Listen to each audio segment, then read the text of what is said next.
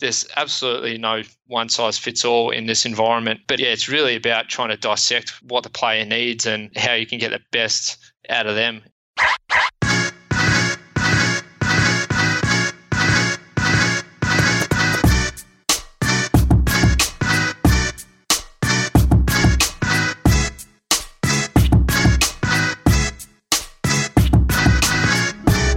Hello and welcome to the Physical Preparation Podcast. I'm your host, Mike Robertson, and I'll be joined on the line later today by Alex Calder of the Houston Dynamo. Now, before we jump to this week's episode, I want to give you a quick recap of the week that was, starting with the awesome and amazing Thanksgiving.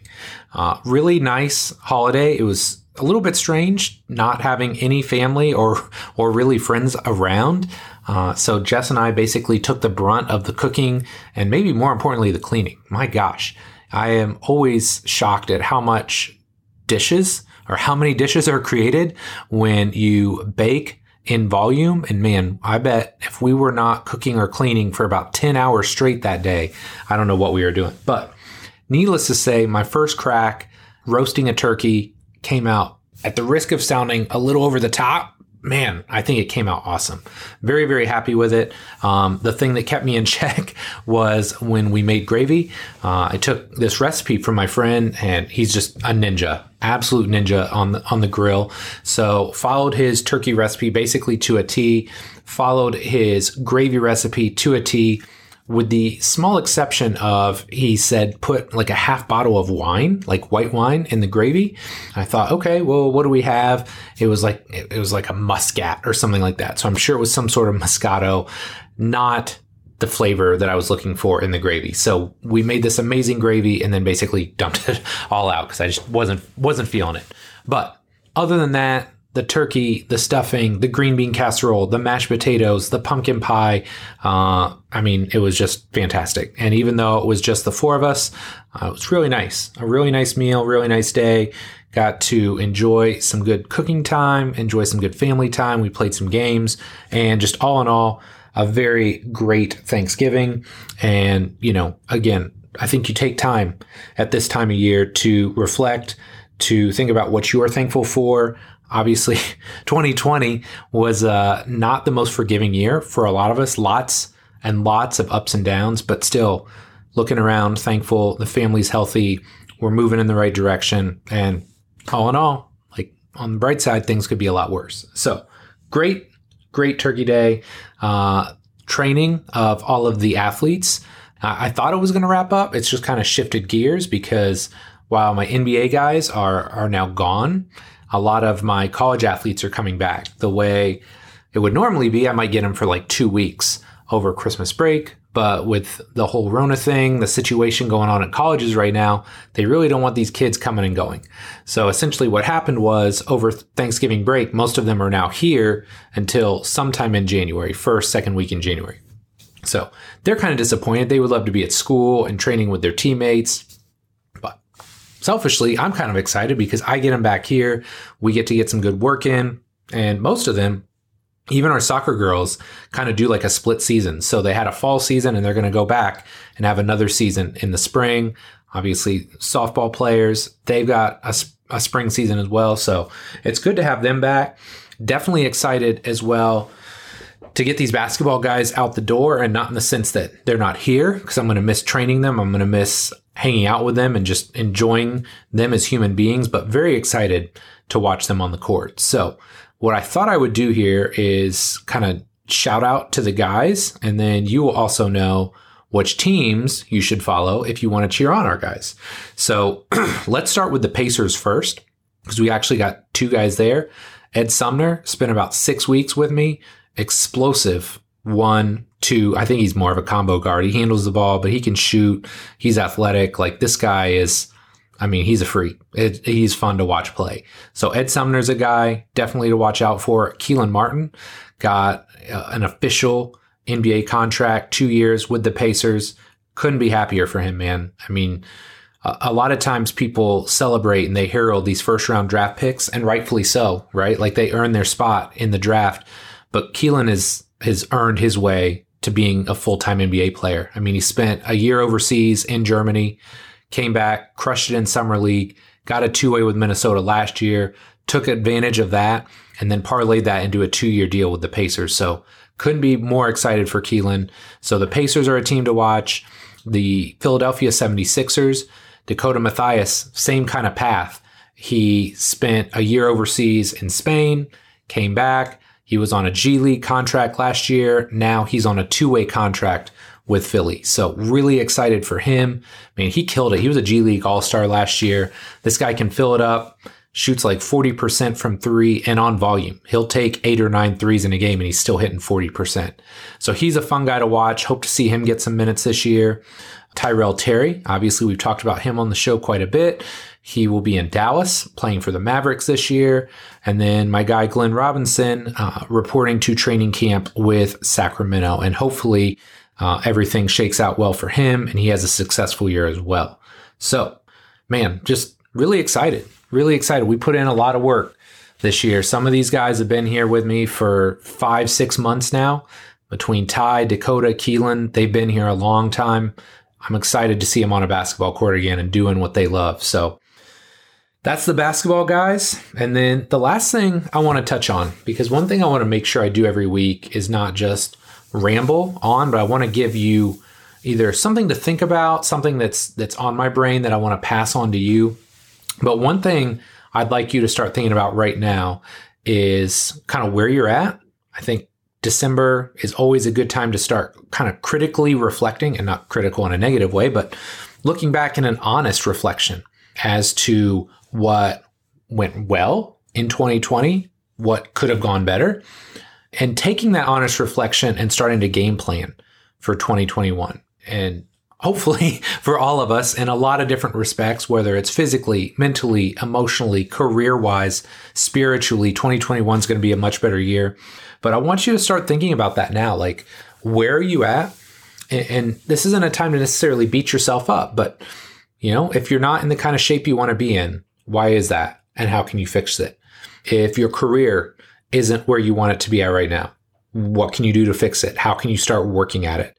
Because what you can't do is just show up on January first and expect things to be different. I know I don't expect that. So that's why I take out a couple days actually leading up to the new year to really dive in and figure out, okay, where am I at? What's working?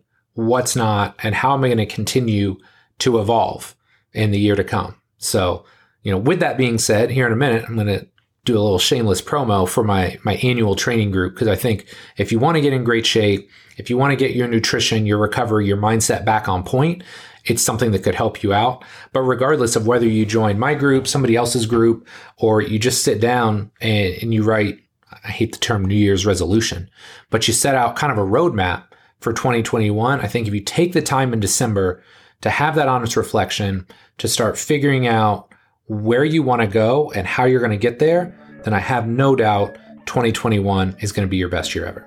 All right. That's enough for me. Quick break, and then we're going to jump into this awesome show with my boy Alex. Hey friend, Mike Robertson here. And before we jump into this week's episode, I want to talk to you about something real quick. If you're listening to this show, you realize the power of coaches.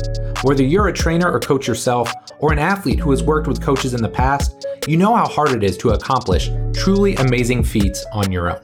And I'm no different. In fact, I've come to the realization that while twenty twenty wasn't awful, I'm definitely not where I want to be yet in life. And as such, I'm going to be hiring multiple coaches in twenty twenty-one to help get me back on track. But here's the thing. Sometimes you want coaching, but simply can't afford a private coach. After all, I realize whether it's in person or online, my private coaching program isn't for everybody. But what if I could still help you in more of a group style program? If this sounds interesting at all, my annual training group could be a perfect fit for you. In this program, we go through four three-month phases of training: building the engine, leaning season, athletic domination, and stronger. But the cool part of this program is that it's more than just a training program. Every month, you'll not only get a new workout to follow, but we'll also add in monthly challenges where we develop habits with regards to nutrition, recovery, and mindset to help ensure that next year is your best year ever. Trust me, I know twenty twenty hasn't always been kind to our habits and our routines, so this portion of the program alone could be worth the price of admission. If you're interested in learning more about the annual training group, head on over to robertson training systems dot com forward slash annual. Again, that's robertson training systems dot com forward slash annual. Or if you have any questions or concerns, or just want to learn more about the program, shoot me an email at mike at robertson training systems dot com. Okay, that's enough from me. Thanks so much for listening, and I'd love the chance to work with you and help make twenty twenty-one your best year ever. Alex Calder is the head of sports science with Houston Dynamo, competing in the M L S.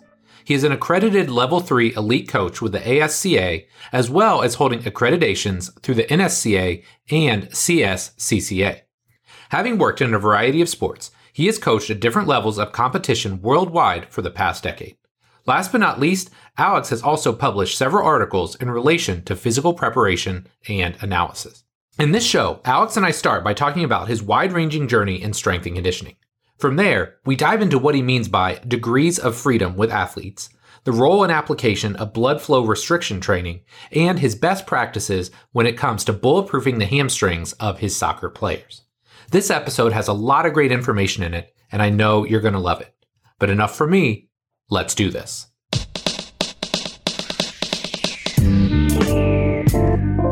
Alex, man, thanks so much for coming on the show here today. Super excited to have you on. Could you start by just telling us a little bit about yourself? Yeah, awesome. Yeah. Um, first off, thanks for having me. I know uh, trying to get this done for quite a while now, so I'm I'm actually yeah humbled to be here. And I know there's I've listened to the last couple. I've got some big shoes to fill, but nah, yeah, pleasure to be here. As for me, yeah, currently the head of sports science at Houston Dynamo, which is a football club in M L S, soccer club in M L S. Obviously from Australia, but yeah, currently over here doing my bit, the world of physical performance, which is not a lot, but yeah, that's that's me in a nutshell. I love it, man. I love it. So tell me, what led you to the world of physical preparation? How did you get started in all this? You know, I'll, I'll be completely honest with you, because I think it's a little different to how everyone else got into it. But in all honesty, mate, I, I got into physical prep for my own selfish reasons. It sounds horrible when I say it like this, but at the time I was still playing, and obviously incredibly competitive football player when I was playing, which was a while ago. But I was always looking for for an advantage. So um, I ended up playing for a club at home, and then I left for a bit, and when I came back and tried to return to that club, they actually binned me at the end of preseason. They they didn't sign me, so I was like spewing. I was trying to look for ways. I said, okay, what can I work on that I can do on my own? So I'd had some strength coaches back, obviously, in early college days and things like that, so I thought I'm going to go and take a personal training course, go get my A C A level one and all that sort of stuff. So I did it just to train myself, yeah, and, and try and, and try and get a competitive advantage. And then slowly as time went on, I thought maybe I'm a bit better at this than actually playing. So that's kind of how it led. And, and then, yeah, I guess the rest is history from there. I love it. I love it. So talk to me about your career path and, and give me some insights from, okay, you realize you're not going to play, you get your credential. Like, what does your career path look like? Because obviously you're not from the States, so I'm sure people would love to know, like, how did you get to where you're at now? Yeah, for me, look, it's uh, probably had maybe a bit of an unorthodox approach, and I was maybe one that was trying to hold on to my playing career for too long, and I'm okay to admit that. But yeah, so obviously growing up in Australia, I grew up in Melbourne, southeast Melbourne, so maybe where I was from was not the most glamorous of, of suburbs. But at seventeen, I, I got offered a scholarship to come over here and play in the States. And I'd never been to the States, so I thought, oh yeah, bloody oath, I'll, I'll take it. It's a bit of free school and keep playing. And with every aspiration to play professional football, which was over ambitious. So yeah, came over, did a couple of years of college in North Dakota, and then started interning in my sophomore year with a junior ice hockey team, kind of learning the ins and outs of not just the S and C side, but sport management as well. And I was nineteen at the time, and then yeah, ended up going back home and, and trying to continue playing, and signed with a third division club and kept playing. But that was around the time when I went and got my ASCA certifications and continued to do my undergrad online, and again at the same time trying to play as much as I could. So it, it was kind of a blend early on. It was it was me coaching in the morning at a private facility, and then in the afternoons training and playing on the weekends, and trying to get the best of both worlds. And then around twenty fourteen, kind of came to this enlightenment. Like, this was year going on year nineteen or twenty of playing football. So I mean, if you saw my touch, you wouldn't believe that, but uh, it, it, it'd been playing for quite a long time. And then came to a realization I, I was coming off the bench and maybe, you know, not as good as I thought I was. So I thought, look, let's go all in on the coaching side of things. And around that time, I was working with professional ice hockey players, and I'd interned with, with A F L strength coaches and really getting a, a taste of the professional world. I was still relatively young. So then I ventured to the States. I took a, took a gamble, to, to be fair. I took a gamble. I just packed a couple of suitcases and bought a one-way ticket and thought, all right, let's give it a crack. I'll come over here. And I'm the type of guy that doesn't really have a plan B, just kind of go for it. So, yeah, yeah came over here, moved to Boston, worked at a private facility there for, for a couple of years, training high school athletes of, of all sports, and then was going to all these conferences, trying to get my name out there a bit. And I'd had, at that point, maybe only four or five years of coaching athletes, so it was kind of hard to get a foot in the door. But lucky enough, I, I, I got an internship position at Purdue University, which is in your neck of the woods. Yeah. And yeah, that that was a really good experience. And then obviously I shadowed Josh Bonatello during my time there, who's to this day one of the best practitioners I've ever learned under. Yes. Un- unbelievable. Really opened my eyes to a lot of the practicality of, of coaching and, and what others would call soft skills and, and leadership skills. And really, yeah, t- to be honest, blew my mind a, a lot of that stuff. So you think you know everything theoretically, but when you see a guy like him and, and the application, it's it's sensational. Yes. Then, yeah, lucky for Josh, he helped push me onto a role at the University of Louisville, where I was there only for a short period, but enjoyed my time there. Big university, some of the best equipment and, and facilities you'll ever see. Worked under Tina Murray, who's another sensational leader in the in the field. I've been so lucky, lucky with some of the some of the mentors I've had. And then yeah, I, I got offered a position at Orlando City as uh, assistant fitness coach at the time under Dave McKay. So went there for a couple of seasons, which was had its ups and downs, but overall very very good. Which then led me to jump ship to a Western Conference team in, in Houston Dynamo. Now, just finished the second season here, and, and yeah, that that's it in a nutshell, I think. Man, so was your first taste of the U S North Dakota? Yeah. Oh man, the fact that you came back, I'm shocked by that. Oh mate, you, you know, like at the time there was an Aussie uh, assistant coach, and he said to me, uh, "North Dakota, it, it's it's like the New York of the Midwest." So I was like, "Oh, beautiful, whatever, what? Sure, it sounds great." Yeah, it was, it was in a bit of shock, especially when I saw snow for the first time. I was, oh, yeah. mate. Yeah. That's crazy, man. And I'm still shocked to this day that you spent time at Purdue, at Louisville, both within an hour or two drive, and we never crossed paths. So. Yeah, yeah, it's kind of insane. That. Yeah. Yeah, it's been good. It's a good experience so far, to be fair. I love it. I love it. So let's start with a really basic question. From your perspective as a physical prep coach, what are some of your big rocks when it comes to getting soccer players ready to compete at the highest level? Yeah, that's that's a good one. And and I think it often goes undervalued in soccer or football, whatever you want to call it. But for me, my approach on my, on my big rocks is just doing the absolute basics and, and doing them really, really well. And I've been caught early days trying to fluff it up and and do bits and pieces to to match, I, I guess, what the what the traditional culture was around soccer and lifting. But the more experience I got and the more things I learned along the way, I just like I've just gone back to basics. And for me, it's just nailing the basics, um, but really executing well and, and getting like just great adaptations from, for me, low hanging fruit, um, yes. which is just yeah basic movement patterns, you know, squatting, deadlifting, basic stuff. So I think that for me is my approach in football, and obviously the, the supplementary and ex- accessory stuff is dependent of, you know, individual variation, but yeah, the, the big rocks, as you say, is for me, it's just low hanging fruit. I love it. I love it. And it's something that when people say stuff like that, or when they hear it from your level, that I think intuitively a lot of people question that immediately. They're like, no, there's got to be something more, until they go and they watch somebody like you or somebody like me or somebody like Josh. And they're like, wait, no, really? Like there's, they're like squatting and pressing and, and doing the basic things that we're taught early on, just at a very high level, because too often I think people assume that a high level athlete on a on a soccer pitch is the same as a high level athlete in the weight room, and they're not necessarily one and the same thing. Yeah, yeah, exactly right. And that's, I guess that's my overall approach too. And that that was even mind blowing going to Purdue and seeing that, like some of the some of the, the basketball players that he had at the time were like like my weight, one eighty-five or something. They're squatting like three hundred pounds. I thought, geez, that's that's doing the basics really well, right? And getting massive adaptations from those guys. So that that was another kind of, you know, reaffirming to see that. And and my approach is similar, yeah, similar in football. But I guess the overarching thing for me is, like, especially when it comes to gym work, is I just view that as structural and muscular adaptations. And then on the field is all your functional functional work. And there's no exercise in the gym that, you know, you're trying to replicate movements. Yes. Everything's done on the pitch, but what you're trying to get in the gym is, is yeah, structural adaptations and neural adaptations for sure. I, I love it. So one thing that I always laugh at is when you hear people say something like, oh, well, soccer players need X, and it assumes that all athletes are equal. And I'll give you some context here.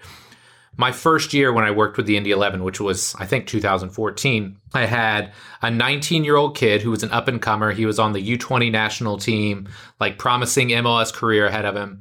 Loved to be in the weight room. And on the flip side, I had a thirty-four-year-old Brazilian guy that had won a World Cup, played at the biggest clubs in Europe, and claimed he'd never lifted a day in his life, right? So you've got these opposing ends of the spectrum. So with that being said, how do you go about training your young athletes differently than maybe some of your older ones? Because I really feel like soccer is unique in that in that context where you have these broad ranges of athlete. Yeah, of course. Like, and that was that was certainly not mind blowing to me, but like I'd I'd been exposed to that early on at home working with the, the pro ice hockey players, where you, you get an, an array of different personalities and, and training ages. And then when you then when I was in the collegiate field for the first time, everyone's eighteen or twenty-two, so maybe there's a bit more of that uniform and continuity between what, what they need, because everyone fits in this developmental phase. But yeah, I had the exact same experience going to Orlando. We had we had my first year there was Kaká's last year. So you're talking one of the, you know, this guy was rated one of the best players in the world at one point. And then on the other side of things, we got first year players coming out of college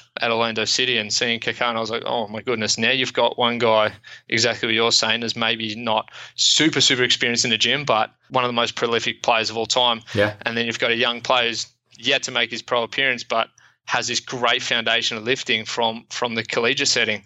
So this is there is an array of of yeah of training ages, and I think it's to steal some of Ashley Jones's stuff is I really like this this degrees of freedom. So what I mean by that is some of these older players, I think they've earned a bit of autonomy in, in the gym and, and understanding their body a bit more, whereas some of the younger guys haven't really earned this degrees of freedom yet. So maybe my coaching and leadership approach is a bit more authoritative, very just basic kind of transformational leadership skills, if you will. But yeah, I, I have the exact same exact same anecdote there with, with Kaká. Like, we're in the gym and he was off to the side doing his kind of maintenance work that he's been doing to, to, to keep him available and robust enough, with a physio on the side of the gym. And we had a twenty-two-year-old Brazilian player walk in and try to venture over the corner. I said, nah, mate, you're, you're over here. Right. Uh, you're over here. You, you, you're squatting and deadlifting today. You can't get away with that. You, you've got a long way to go. So,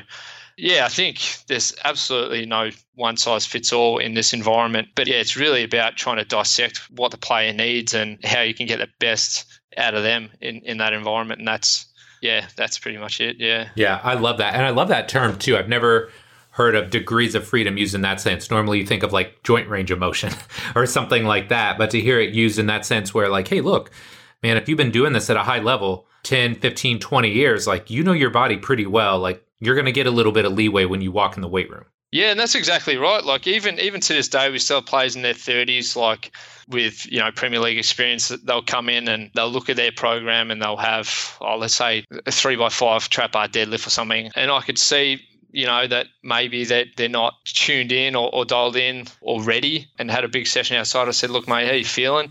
Yeah, a bit tired today. I said, Let, let's do two sets. And there's this, like I said, you give them a bit of autonomy, whereas maybe someone a little younger where you're trying to push the envelope a little bit more, like yep. they don't get that option. But yeah, that, that degrees of freedom, I just pinched from Ashley Jones. So that, yeah, no credit to me. I like that though. So on like a macro level, there are generally some really big differences between your off-season and your in-season training. Would you mind sharing your thoughts on programming for both and maybe how they've changed or evolved over your time in the sport? Because what you did probably even two or three years ago probably looks a lot different than how it does now. So how has your approach to in-season and off-season changed maybe over the years? Yeah, that, that's that's a good one. That's a really good one. Obviously, there's there's a thousand ways to skin a cat, but yeah, that's that's a good one, because when you obviously look at the sport as a whole, and maybe during season, the players are demanded so much from the posterior chain, especially if you're a high-pressing team and you know players are sprinting heaps and things like that. So for me, I've gone back and forth on a lot of things. Like I've tried reverse specificity where you know I'm working on predominantly anterior chain in the off-season and then posterior chain in the in-season. I've tried specificity going back and forth. And for me, it, it's so much is dependent on on the cohort and environment. Like the current environment that we're in now is really tricky, because you design this off-season program, but it's you can't actually make it mandatory for these guys because they're protected right. by the C B A. So, and a lot of them would go to private facilities like yourself and maybe do that program or things like this. So for me, now I'm at a point where I'm designing an off-season program based on where they're coming from, from the in-season and what I've learned about that individual in, in particular, and try to design it so it's it's almost like dummy-proof, like, there's no excuse that you can't do it, especially given this this COVID environment. Like, there's no excuse you can't do this at home with the with the tools we've given you. And and at this point, if if I haven't explained it well enough that this is what that individual needs, then there's probably bigger problems. But from a I guess buy-in, if that's if that's the buzzword perspective, like I've been given nine months in season to to sell it. These are the exercises and these are some of the things that that individual needs. So by the time we get there, hopefully they're able to continue working on that. But yeah, so it's, I guess the overall thing is, is again, just trying to hit some of the big strength stuff and maybe bigger adaptations in the off season as far as that, because now we're not worried about fatigue and, and things like that. We're obviously not prepping for games. So we really try and hammer the neural side of things. But yeah, this off season is completely unique. So I can't even comment sure. on this one because it's unbelievable. But, but yeah, overall it would be pretty similar to previous years anyways. I like that. And one of the ways that I always try and explain it to people when they ask, well, what's the difference between your off-season and in-season training, is I'll always relay it like this. Like in-season, the goal is winning games, right? Like you got to prepare during the week and your goal is to win games. So you got to have a high level of readiness, which doesn't always allow you to train at the level you would like, right? Like that's kind of how it works. So one of the ways I always try and relay it to people is like, when it comes to the offseason, the goal is to focus on the things that they can't get or that are harder to get during the season, right? Like you can't crush somebody on uh, on a Wednesday or Thursday in season and expect them to play at a high level on Saturday. It doesn't work like that. So what are the things that you can't necessarily pick up in season, like you said, like those neurological strength gains, like those high-end strength gains, maybe hypertrophy. Some of those things are a lot harder to come by in season. So those are the things I'm going to put the biggest emphasis on in the off season, especially, I mean, what is your guys' off season in a lot of cases? Eight to twelve weeks at best?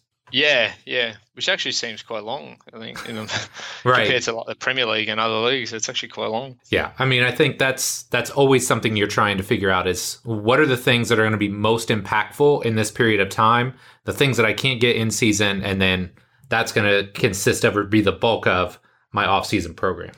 Yeah, that's it. And, and and not to get, I don't want to get too deep into it, but f- for me, like, I'll always start, and this goes for actually any sport I've, I've ever worked in, but I'll always start in the big grand scheme of things, like as far as like a needs analysis. All right, let's analyze the sport as a whole, what players would need to compete at the top level in this sport, and then you research basic match demands and things like this, and then start to hone in and from position to individual to player.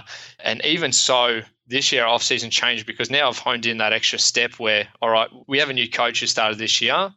It took a while to kind of understand how we wanted to play, but now our staff and our H P M is, is really driving this, but our staff is really clear on how he wants to play. So then it's our job to dissect and investigate how the, you know, what adaptations we need to give the players the best chance to be able to play that way from the physical side of things, only only from a physical side of things. So then that kind of helps derive our, our testing battery. So then we've set our testing battery already for the twenty twenty-one preseason. So now our off-season program is actually altered a touch because we've introduced new tests, which we think are fitting for the coach's style of play. So now the off-season program is actually shaped a little bit more towards that to give them the best chance to to test for that, which we think will really paint a good picture of if they're ready to play the way we want to play going into next year, which is a little bit more intricate than what we've done in, in past years, or especially what I've done in past years. But I feel like with, with a, a coach's second year in, like we're able to dive in a little bit deeper and get, I guess, really desired adaptations from each individual, especially position, individual, yes. everything, yeah, what the coach wants of them and, and everything. So that's how this year will be shaped. But yeah. It's so funny that you mentioned this because I was just going to ask you if you've ever had a managerial change that has changed the way you write programs, because like soccer, basketball, like if you have a different coach or you have a managerial change, a lot of times they may want to keep some of the same players, but play in a totally different style. And so this is what I think is fun about our job is like, okay, you've got this athlete and they've got this basic qualities, but how can you change or shift those qualities to make them better fit a style? And that's like, that's what I think keeps this exciting for me is, hey man, when one of my basketball guys goes and he's normally a three, right? So like kind of a wing and like average build, but they want him to be able to go to a different club and be a four. Well, now he's got to add weight. And how do we do that without destroying like his strength to power ratio and things like that, or, or power to body weight ratio? So I think that's what makes this exciting is, hey man, like you're taking the same guy and like basically reimagining him, rebuilding him to better fit in the mold of a different manager that will, like you said, help them perform at the highest level. Yeah, exactly right. Exactly right. So not to to totally steer the ship in another direction, but there are two topics I want to talk to you about that I know you're passionate about that I'm very interested in. The first one is blood flow restriction training, or B F R. For the uninitiated, people that have no clue what this is, would you mind giving us a brief overview of what B F R is and why you might choose to use it in your training? Yeah, even to to be upfront, I, I wouldn't call myself an absolute expert in, in the B F R realm, but in, in our cohort, we're applying it, I think, fairly effectively. But yeah, blood flow restriction training is is essentially just restricting blood flow to to certain limbs. That'll be either the, the upper arm or, or the upper thigh to get accelerated adaptations in, in those areas. So I guess... For, for us, how we use it, and all credit on our side goes to the medical, our medical team. We have a sensational medical department, and our A Ts and physio were using this when I first came to to Houston, and I hadn't had much exposure to it before. So I saw that as kind of a uh, opportunity to upskill myself, and at the same time also challenge the guys of, okay, if you guys are, are really sold on this this approach, how can we get the most out of it? And, and we've started to just to put it in more so our return to play processes. But this year was, was I think, a really good year to use it because obviously with, with COVID and our congested schedule, it was, you know, it was harder than woodpecker lips. So like you said, you can't crush the guys on a Wednesday and expect them to perform on a, on a Saturday, but we were playing every Wednesday, Saturday. So our team lifts were kind of really hard to plug in and, and expect adaptations and turnaround in forty-eight to seventy-two hours. So for certain guys that we had flagged as as individuals that maybe weren't necessarily missing training, but they were flagged th- because they had some sort of chronic tendinopathy or, or something like this, that we were able to utilize some of the B F R protocols, the thirty, fifteen, fifteen, fifteen, for obviously the legs, where you can accelerate some of the some of the strength adaptations and some of the muscular adaptations without causing a lot of D O Ms the, the next two days. So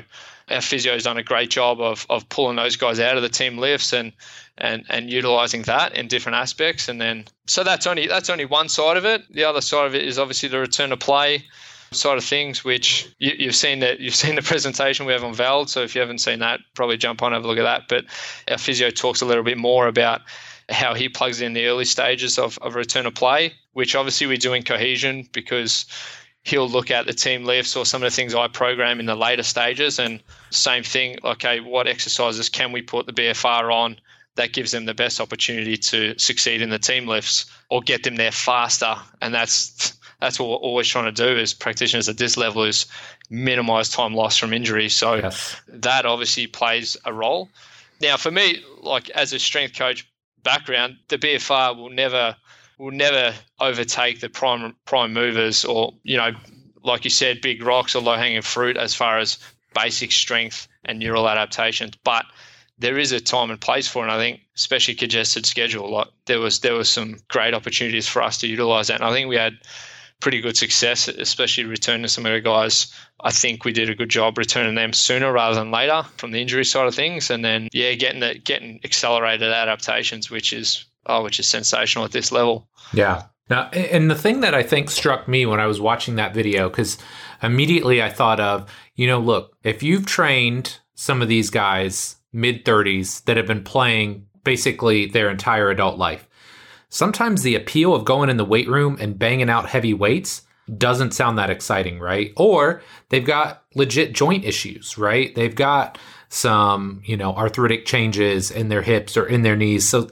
sometimes those guys don't want to get more beat up in the gym because they know they got to save it for Saturday. So when you were talking about that, I was like, man, I love that idea of decreasing, like decreasing the stress on the joint, putting more stress on the muscle, right? So you almost get this protective effect, and it allows them to train. It allows them to get that training adaptation, like you said, but at the same time, not walking out of the gym feeling beat up, which I think for a lot of these guys in a compressed schedule or older athletes, there's a lot of benefits to that. Yeah, it's massive. It's massive, especially, yeah, like you're saying, the the older group is is a, is a great population to target and program some B F R. But it all comes down to, you know, looking at your cohort, exactly like you said, picking out those players. And then even further down, the exercise selection is important too, to to you know, pick which exercises are going to be best and when you're going to do them in the lift, whether you're doing them at the start or at the end. And all our protocols are different, and obviously the individual variation is is different. But yeah, I, I think it's there's more and more research coming out with this. So I think for me, in a few years, this will be, especially at the cost of some of these some of these cuffs, are yeah, completely realistic. Absolutely. Um, yeah, so I could see most organizations starting to implement this in some form. Yeah. Okay. So I have one more question on this topic before we divert. You said thirty, fifteen, fifteen, fifteen. I'm ninety-nine percent sure I know what you mean by that, but I'm quite sure most of the people listening in do not. And I'm afraid of what they're going to do on their own if you don't explain what that protocol looks like. So could you explain to us what the thirty, fifteen, fifteen, fifteen looks like? Yeah, so all the research, or not all of it, but but most of the research goes around this thirty, fifteen, fifteen, fifteen protocol. So that's that's a sets and reps scheme. So the idea is you, you put the cuffs on, you pick one exercise, you do thirty reps of that, you rest thirty seconds, then you do fifteen, rest thirty seconds, fifteen, rest fifteen. And the idea of that is to obviously create some sort of pre-fatigue in the beginning, which is explains the thirty reps. And then fifteen, fifteen, fifteen. Yeah, and, and obviously for me as a as a strength coach, and especially maybe part of part of my process is is relatively old school.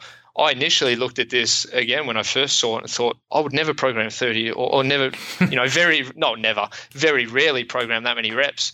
But again, like I said, it was a challenge for me to upskill. And once I started reading it, I, th- I thought, okay, this actually makes sense. And, you know, s- some of the results that our medical team's getting and, and then the research is getting, I was like, it kind of seems like a no-brainer to plug this in at certain, you know, points. But, yeah, that's what it is. thirty reps, thirty-second rest, fifteen, rest, fifteen, rest, fifteen. But the, the weight you choose, depending whether it's upper body or lower body, is like a very small percentage of sure. what you would normally do. So, for example, if I were to do um, bicep curls, I'm picking up like ten or fifteen pounds to do this, right? Um, because it does feel like ten times harder at the time.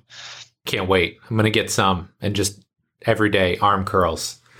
Got got to fill out these sleeves, man. Got to oh, fill out these it. sleeves. Yeah.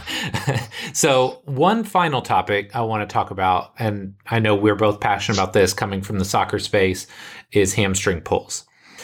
And I think the last time I checked, I think you're probably more up to date on the research than I am, but even like an average hammy pull is probably going to cost an athlete somewhere between four to eight weeks of playing time, which is significant, right? Even if you're looking at a six, eight, ten-month season, nobody wants to lose one to two months of that. So what are you doing and what are you implementing to work to prevent, or maybe more importantly, to reduce the likelihood of an athlete pulling their hammy? Yeah, this is... um. Oh, geez, I could be here for two hours, mate. No, this is like, for me, I was very, very lucky in, I did my master's in in uh, A C U. So A C U have a, have a hamstring group, which is led by like David Opar and Jack Hickey, which for me are the best guys in the world at this. So I was very, very lucky to learn under these guys, and I've just taken a lot of kind of what they're doing in the in the clinical environment and, and applying it and putting my own kind of twist on a couple things. But again, it's it's for me for me it's low hanging fruit. But the main objectives in football players is to just to be long and strong from a posterior standpoint. So all the research points to uh, long fascicles and, and strong in certain areas. And I think it's important that that long is included in there, because a lot of soccer players traditionally will will isolate the hammies and do a bunch of exercises and get strong in quotations. But how you get there is incredibly important, because if you're doing a lot of concentric or, or hamstring curl exercises and things like that, perhaps you consider yourself strong, but maybe you're actually putting yourself at a disadvantage because your fascicles are, are not long. Long enough, yeah. Exactly. So again, when when you dissect the sport and look at it, and hammies is is the most reoccurring injury in football, then you look at the epidemiology of of, of hamstring injuries in football, and most of the time it's it's late swing phase sprinting, max acceleration from a dead stop or change of direction, which is essentially a dead stop, or less commonly kicking or striking the ball. So so all of those is trying to demand the, the body to get long as fast as possible in yes. the most like ballistic fashion. So for me, pretty much what, what, what I'm doing is is pretty simple, but a lot of eccentric work from both the hip and, and knee joint, because what we've seen from different research from Matty Bourne and, and Ryan Timmons is, you know, the hip extension exercises like your R D Ls and that yield a different result and different response as opposed to a knee flexor exercise. So one, you'll get a bit more hypertrophy from the semitendinosus, and the other a bit more from the bicep fem. So the overall message is to do both. Yes. But how you plug them in and things like that is is important. But yeah, for me, I've just over time kind of laid out this big exercise selection of progressions and regressions as far as all those go, because if if you read the research and it says minimal effective dosage for Nordics, which is, you know, tier one evidential, one of the best hamstring protective exercises ever, eight reps a week is minimal effective dosage if you have a good foundation. But like we're saying, in a congested schedule, maybe it's not maybe it's not possible, because there is a D O M S effect and, and guys with low training age and things like that. But yeah, I've just laid out this big regress regression that, that leads to Nordics, or that that can still expose them to eccentric loading at the at the you know uh, and long fascicle lengths from both the knee and hip. That they, they go from body weight to weighted and, and all the way up. And now it's just it's. It's not easy, but now it's just a plug and play of where yes. we where we can do them, who can do them, why we do them, and things like that. The other kind of part where I've kind of ventured and, and been a bit more experimental with is some of the rapid eccentric isometric work. So mm. I've taken some basic Carl Askeling's work with the with the divers and gliders and stuff, and just added a different tempo to it. So rapid eccentric isos, where you're getting getting to the long portion of the movement and as fast as you can, and holding it there for five to six seconds.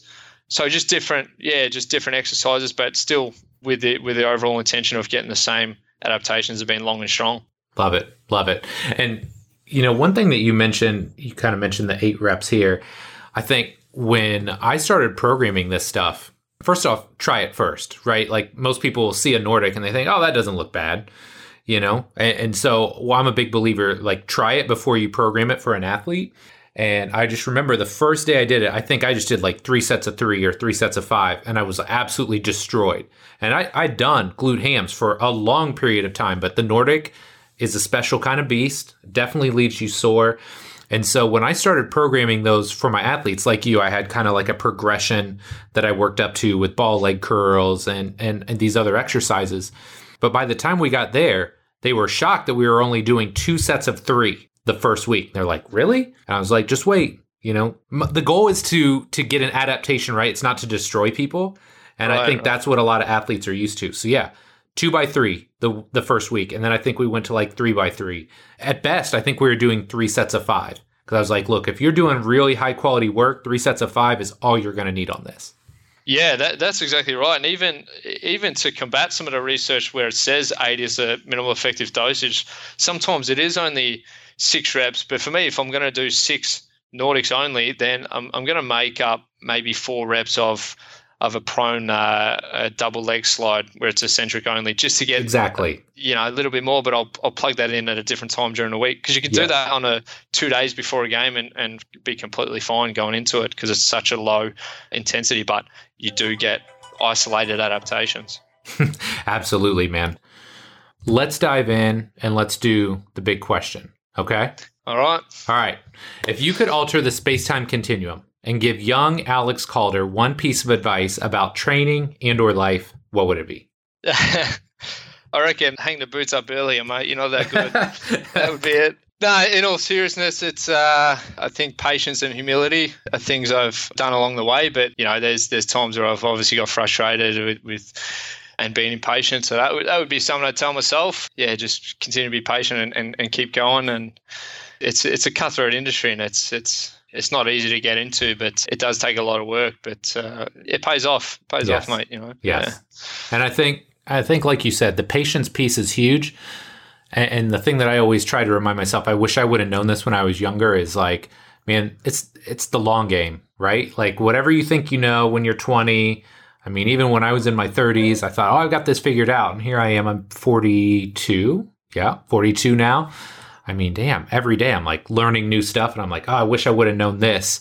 But also knowing, hey, man, I'm not I'm not hanging it up anytime soon. So the more you learn and the more patient you are, if you're playing the long game, you can be pretty darn successful in this field. Yeah, yeah, exactly. All right. Okay. Last but not least, we got our lightning round. So four fairly short questions. Your answers can be as long or short as you like. Ready? Let's go. All right, here we go. Number one, what's your career highlight so far as a coach? I think for sure working with Kaká was was one of the best ones for me, because yeah. you, you grow up watching the guys as a kid, and you get up at home. When I was in Melbourne, I was getting up at three, four a.m. to watch the Champions League games and watch Kaká, and then ten years later, I'm, I'm telling him what to do in, in the gym in certain aspects. I'm like, oh, geez. But that was probably my career highlight. As far as a team goes, hopefully next year we make playoffs, and then that'll be it. Yeah. Uh, yeah. I like it. I like it. So I, I got to ask, with Kaká, was it just like a physical thing? I mean, was the skill and the touch and everything still there? Yeah, he he obviously wasn't the same player he was, you know, when he was in his twenties. But there was, yeah, there was times in training you watch him in small-sided games, you think, geez, how's he how's he gotten out of that? Yeah, um, only only you could get away with doing that. But yeah, it was it, it was special. It was a special player. Yeah, not near the same level. But we had a guy named Cleberson with the Indy eleven. He played for Brazil, played for Man, yeah, Man United, and yep, yep. I mean, it was it's a constant battle to keep him on the pitch. But man. There were just moments where the guy would take one step and he'd just rifle a ball with his left foot. I mean, like twenty-five yards out and put it on frame. You're just like, dude, that's special, man. You know, from a guy that's probably one hundred fifty-five pounds. It's like you just remember moments like that. You know what I mean? Yeah, it's big song. Yeah. I love it. Okay. Number two, this is kind of selfish, but I know you're in deep on the Con Ed these days. So what are you learning? What are you excited to learn more about right now? Yeah, you know what? Because of COVID and then there's no conferences to really attend, I've, I've been diving back into the books pretty heavily. So, but I've been diving into a lot of leadership books and, and, and managerial books. And I think, look, look I'll, I'll plug one, because this is one of the best books. I haven't even finished it yet. And I'll tell you, it's one of the best books I've actually come across in a long, long time is, is Where Others Won't by Cody Royal. Sensational book. It's, I think anyone working in sport or wants to work in sport, even coaches and practitioners, should read. This is a like for me an, an absolutely sensational book. It's it's really different and, and talks about it's just a myriad of things in regards to leadership and coaching and thinking outside the box. It's it's yeah, it's fantastic. Love it, love it. We'll have to get, make sure we get that in the show notes, because that sounds like something I would like to pick up as well. Oh, most definitely. Number three. Obviously, you can't go back to Australia, but imagine you're back in Australia right now. What's your go-to coffee? Oh, mate, this is a two-hour podcast right here. um, this, no, this, uh, this is my dream. When we actually can all move freely again, you and I are going to have coffee somewhere. Oh, proper mate, coffee. I'm humble enough to to say that I'm a coffee snob. Like I'll, I'll admit it, I'm a coffee snob. We have – when I'm in Melbourne, it's it's the Magic. So we have a coffee in Melbourne called called The Magic, which Melbourne baristas invented. I, I don't know how long ago, but essentially it's a it's a double ristretto with equal parts steamed milk. So it's similar to, I guess, a cortado. Yeah. But that the way they do it, because the ristretto is a touch stronger version of the espresso, is sensational. So Ooh. When I went home last Christmas, I came back in January. I have some coffee espresso machines here. I spent maybe two months trying to make trying to make it. I just couldn't it get it. But yeah, just couldn't do it. But but that's it, man. That's that's it. I was so spoiled because I went over there twice. And the first time I landed in Sydney and I was like, oh, yeah, I want whatever this drink. And I was shocked because I'm used to Starbucks, right? Or whatever local coffee shop. It's done in like two minutes. I bet it took fifteen minutes to make this drink, man. And I was like, what is going on? Like, did they forget about my drink? And it comes over and it was the most beautiful cup of coffee. It was like cross-hatched, you know, like drizzle. It looked and tasted. It was the best coffee I've ever had in my entire oh, life. Yeah. Oh, I believe it, man. I believe it. Okay. So I'm going to throw a bonus question in here now that I know you're from Melbourne, because that's my favorite Australian city. Number four, you get one meal in Melbourne. Where are you going? Oh, geez. That's a tough one. I, I like Veggie Bar. Yeah, I don't eat meat. So there's, there's a joint up there that just makes sensational food and, and very, uh, very different. I'd probably go there. Mm. Because there's also cafes next door to so going there. Yes, yes. No, I'm just having flashbacks, and I just remember how much I enjoyed the coffee and the food culture there, you know? Yeah, it's unbelievable. It really is. It really is. Okay, number five, last but not least, what's next for Alex Calder? Oh, yeah, next for me. I've got a, on, on a personal note, I've got a lot of things going on this off-season, a lot of projects. Got a big paper under review at the minute, which I'm really excited for because it's a it's a G P S-derived paper, but it'll be the first one investigating M L S match play. So I'm super excited for this oh, to that's cool. finally get through, if it does, but fingers crossed. And then on top of that, so I'm in the process of actually writing a book. So probably about six months in, still still early, edited collection. So it's from actual top practitioners, not me, but yeah, yeah, trying to put it together. It's it's a football orientated book, and yeah, we've finalized the chapters and, and authors. So now we're on the next stage of getting moving with, with the publishing company. So fingers That's crossed. Awesome. That's yeah. awesome. When, like, best case scenario, when would that be out? We're shooting for January twenty twenty-two. So yeah, we'll see how it goes. It's it's myself and Adam Centafanti, which is another Aussie bloke who's actually here in Houston, is our head of S and C for our academy. So yeah, we kind of conceived this idea and said, oh, let's go for it. So um bit out of our comfort zone for sure. For uh, sure. But yeah, we're giving it a crack.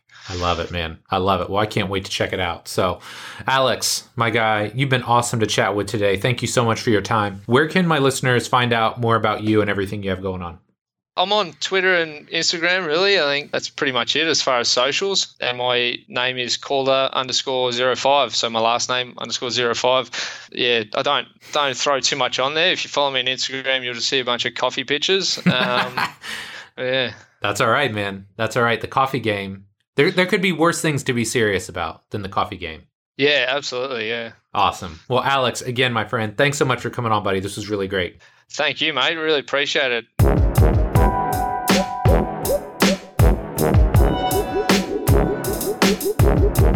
All right, my friend, that does it for this week's show with Alex. Sincerely hope you enjoyed it.